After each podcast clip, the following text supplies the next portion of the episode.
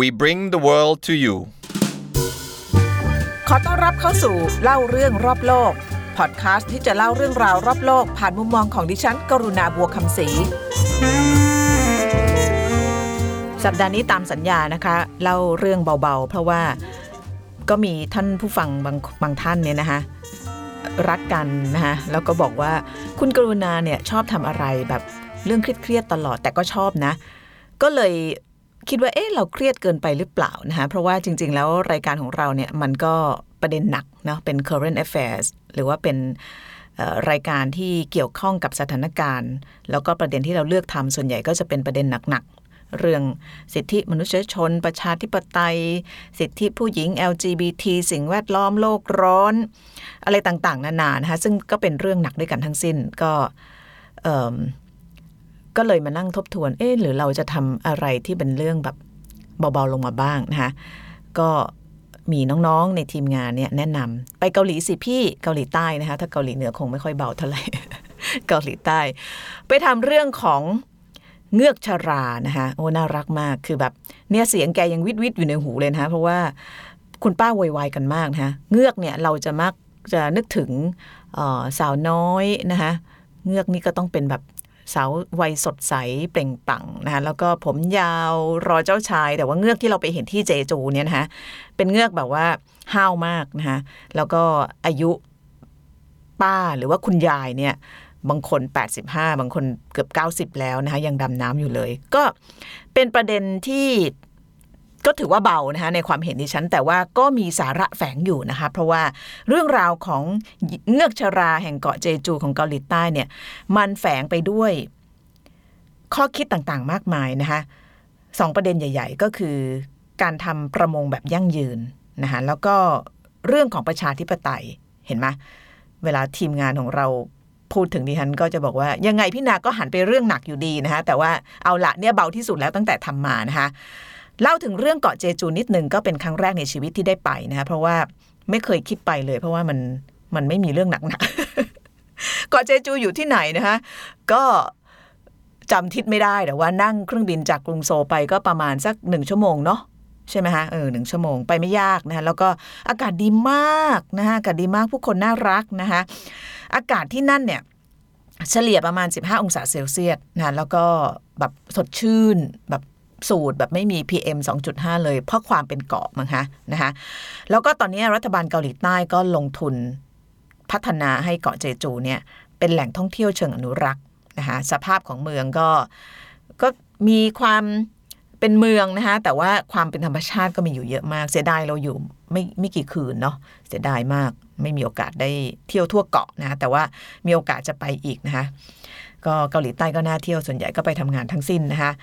เกาะนี้เนี่ยใครที่เป็นแฟนๆซีรีส์เกาหลีนะคะคงจะผ่านหูผ่านตานะคะดิฉันก็ดูนะแดจังกึมแต่ว่า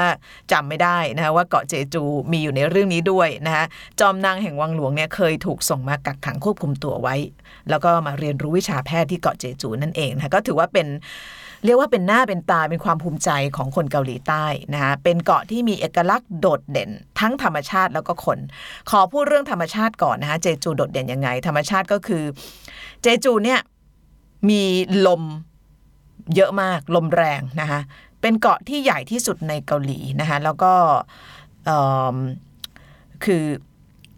พื้นที่เนี่ยติดชายฝั่งทะเลโดยรอบก็แน่นอนเป็นเกาะมันก็ต้องติดทะเลรอบเลยนะคะเพราะฉะนั้นแรงลมจากทะเลจากคาบสมุทรเกาหลีเนี่ยมันพัดมาตลอดนะคะ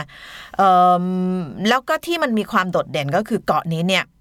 มันเกิดขึ้นนะคะภูมิประเทศส่วนหนึ่งเนี่ยมันเกิดขึ้นมาจากการระเบิดของภูเขาไฟฮันลานะคะแล้วก็มีการปล่อยลาวาออกมาเพราะฉะนั้นพวกลักษณะของเอ่อหินของดินที่เจจูเนี่ยมันมันคือมันมีเอกลักษณ์มากนะมันจะเป็นสีดำๆลูกลับหน้าตาแปลกๆนะคะแล้วก็พื้นที่เป็นพื้นดินจริงๆบนเกาะเนี่ยจะไม่ค่อยเยอะมากนะคะเพราะฉะนั้นส่วนใหญ่เนี่ยมันจะเป็นหินที่เกิดจากลาวาที่มันไหลลงมานะคะจากภูเขาไฟระเบิดนะคะเพราะฉะนั้นหินเนี่ยมันก็เลยกลายเป็นสัญลักษณ์หนึ่งของเกาะเจจูนะคะเขามีการเอามาแกะสลักเป็นเอ่อสัญลักษณ์ต่างๆอย่างเช่นหินปู่นะคะหินปู่นี่ก็เชื่อว่าเป็นชายแก่ใจดีเหมือนผู้พิทักษ์ของเกาะนะคะมีความเชื่อว่าใครอยากรวยเนี่ยให้เอามือลูบที่ท้อง ใครอยากมีลูกสาวให้เอามือลูบที่หูใครอยากได้ลูกชายให้เอามือลูบที่จมูกใครอยากมีสุขภาพดีให้เอามือลูบที่หัวไหล่สองข้างแล้วก็สุดท้ายใครอยากจะมีคู่ให้เอามือลูบที่หัวนะคะเดียนไม่ได้ลูบสักทีเลยเพราะว่าไม่มีแรง ไม่มีเวลานะก็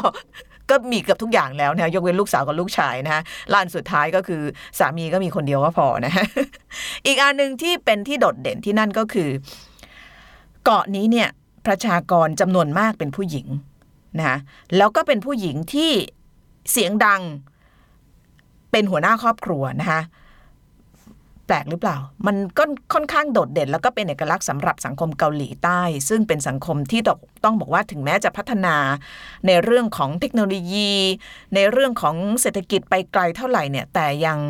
ลึกๆแล้วเนี่ยยังเป็นสังคมที่ชายเป็นใหญ่นะคะ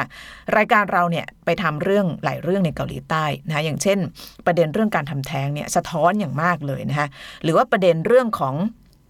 ผู้หญิงที่ท้องแล้วไม่ได้แต่งงานหรือว่าไม่มีพ่อของลูกเนี่ยจะเป็นอีกชนชั้นหนึ่งไปเลยจะถูกรังเกียจเดียดชั้น เอ่อ เราเคยไปทำเรื่องนี้นะคะกลับไปติดตามได้ในใน YouTube เนี่ยคือผู้หญิงที่แบบที่ท้องแล้วไม่มีผู้ชายรับเนี่ยพ่อแม่ตัดออกจากบ้านเลยนะคะแล้วก็ไปสมัครงานเนี่ยเขาจะมีวิธีการคัดกรองนะคะว่าถ้าเกิดคุณไม่มีผู้ชายหรือว่ามีสามีเนี่ยคุณจะไม่ได้งานทำนะหรือแม้แต่การใช้ชีวิตในสังคมเนี่ยถ้าเกิดเขารู้ว่าเราเป็นแม่เลี้ยงเดี่ยวที่ไม่มีผู้ชายรับเป็นลูกเป็นพ่อเนี่ยคือจะจะอยู่แบบว่าซัฟเฟอร์มากนะคะจริงๆเราก็ไม่เคยคิดว่ามันมีเรื่องแบบนี้ด้วยจนกระทั่งไปทำเรื่อง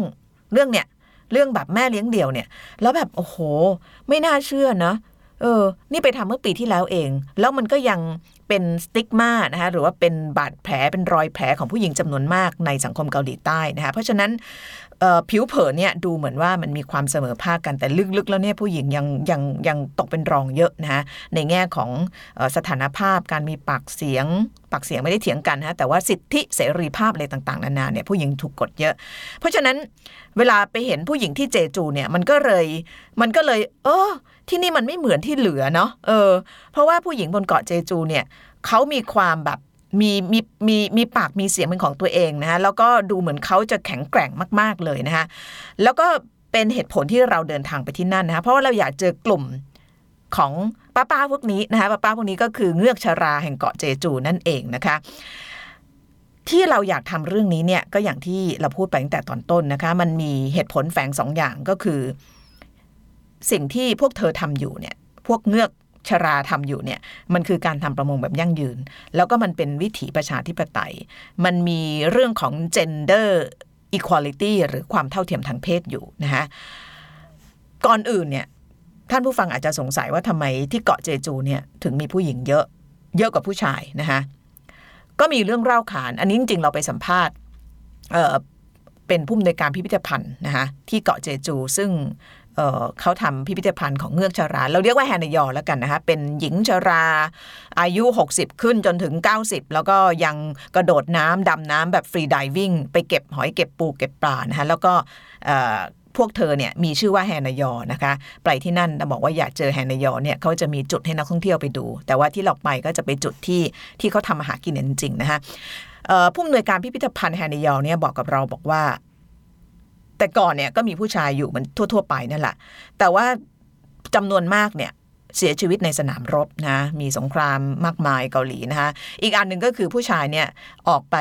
ทำมาหากินออกทะเลนะคะลมแรงเรืออับปาง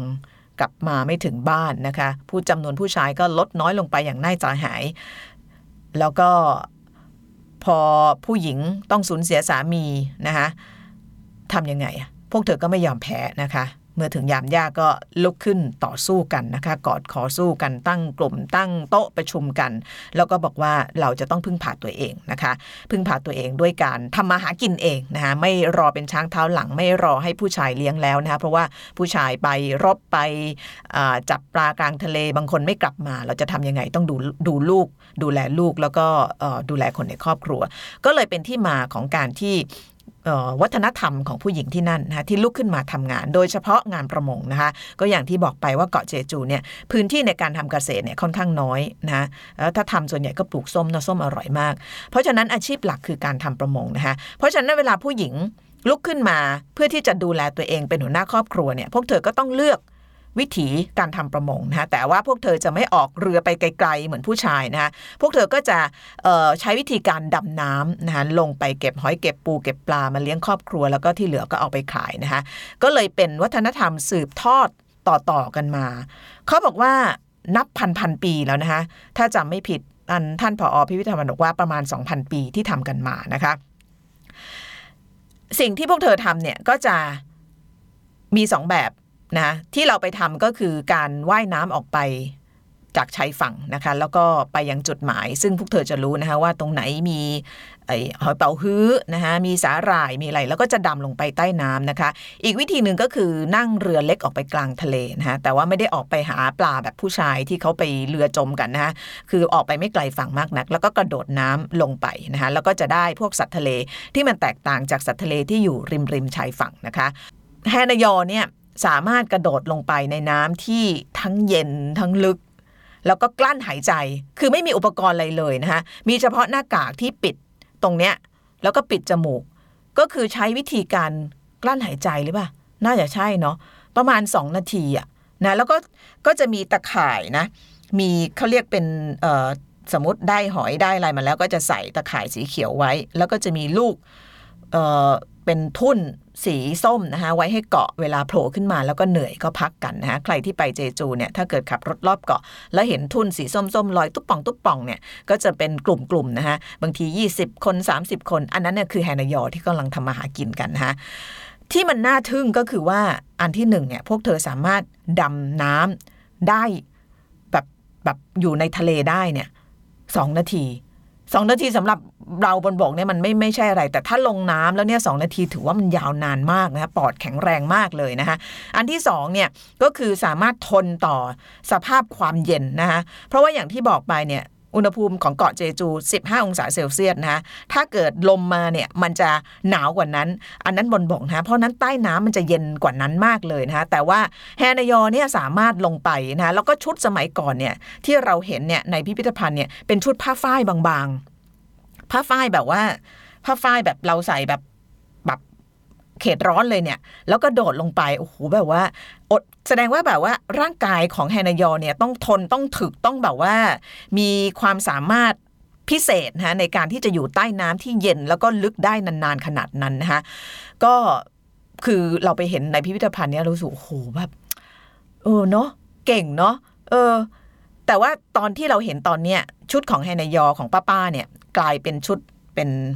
เป็นยางสีดำแล้วนะแล้วก็เป็นชุดที่กันความเย็นได้ก็หลังจากที่ชื่อเสียงของแฮนยอโด่งดังไปนะแล้วก็รัฐบาลเข้ามาช่วยดูแลเนี่ยแล้วป้าๆก็แก่กันแล้วเนี่ยนะคะก็มีการรณรงค์นะแล้วก็ให้ใส่ชุดที่มันพร็อพเพิ่มมากขึ้นเหมาะสมมากขึ้นกับการอยู่ใต้น้ำเย็นๆตอนนี้ถ้าเกิดไปก็จะเห็นคุณป้าอยู่ในชุดยางสีดำๆแล้วนะคะเพราะฉะนั้นสิ่งที่แฮนยอทำในสมัยก่อนเนี่ย เ, เขาเรียกขั้นตอน procedure ของเขาเนี่ยก็คือการออกไปนะในท้องทะเลแล้วก็วิธีการไปของเขาเนี่ยคือเกาะเจจูเนี่ยเขาจะเป็นเหมือนกับเป็นหมู่บ้านหมู่บ้านนะฮะแล้วแต่ละหมู่บ้านเนี่ยก็จะมีแฮนยอเป็นกลุ่มๆนะฮะกลุ่มหนึ่งยี่สิบคนสามสิบคนเขาก็จะใช้วิธีการคัดเลือกกันเองนะคะใช้ระบอบประชาธิปไตยในการดูว่าใครที่จะเข้ากลุ่มได้นะคะใครจะอยู่ในกลุ่มการทำมาหากินแล้วก็แต่ละหมู่บ้านเขาก็จะแบ่งเขตทำมาหากินกันสมมติว่าอยู่หมู่บ้าน A ก็จะห้ามเข้าไปจับสับน้าในหมู่บ้าน B ใครอยู่ B ก็ต้องดูแล B ให้ดีนะคะถ้าเกิดอยู่ดูแลสภาพแวดล้อมใต้ทะเลแถวหน้าบ้านอยู่ไม่ดีเนี่ยอยู่จะมาขโมยของ C ของ D ของ E เนี่ยไม่ได้นะคะเพราะว่าเขาแบ่งเขตกันชัดเจนนี่เป็นระบอบประชาธิปไตยเป็นการประมงอย่างยั่งยืนโดยแท้เลยนะคะแฮนยอเขาก็มีการจัดระบบระเบียบเป็นของตัวเองนะคะกลุ่มใครกลุ่มมันแล้วเวลาเขาลงเนี่ยเขาก็จะลงเป็นกลุ่มๆนะคะแล้วก็วิธีในการทำงานของเขาเนี่ยวันที่วันที่เราไปเนี่ยวันแรกเนี่ยเราโชคดีที่เห็นเขาทำงานนะคะวันที่สองว่าจะไปถ่ายตอนที่เขาลงน้ำกันปรากฏว่าถ่ายไม่ได้นะคะเพราะว่าวันนั้นลมแรงนะคะพอไปถึงป้าๆก็แบบว่าขี่มอเตอร์ไซค์สามล้อสี่ล้อมากันขนของมากันเต็มเลยเตรียมชุดจะลงทะเลนะคะปรากฏว่าลมแรงมากนะคะเกาะเจจูแรงมากวันนั้นแล้วก็เอ่อเขาก็ประชุมกันเถียงกันแบบด่ากันก็มีนะคะเอะอะโวยวายเอ่อแล้วก็บอกว่าลมแรงอย่างนี้ฉันไม่ลงอะไรอย่างเงี้ยแล้วก็ใช้วิธีการโหวตกันนะคะถ้าลมแรงอันตรายเนี่ยเขาไม่ลงนะวันนั้นก็ สรุปเราได้เห็นวันที่เขาลงแล้วก็วันที่เขาไม่ลงก็ได้เห็นทั้ง process ของการทำมาหากินจริงๆแล้วก็ process ที่เขาใช้วิธีการประชาธิปไตยนะฮะก็น่าสนใจมากเลยนะเพราะว่าเป็นการจัดระบบกลุ่มเป็นการจัด system ของตัวเองเพื่อที่จะได้ทำมาหาเลี้ยงครอบครัวได้โดยไม่มีหัวหน้าครอบครัวอย่างผู้ชายนะคะแล้วก็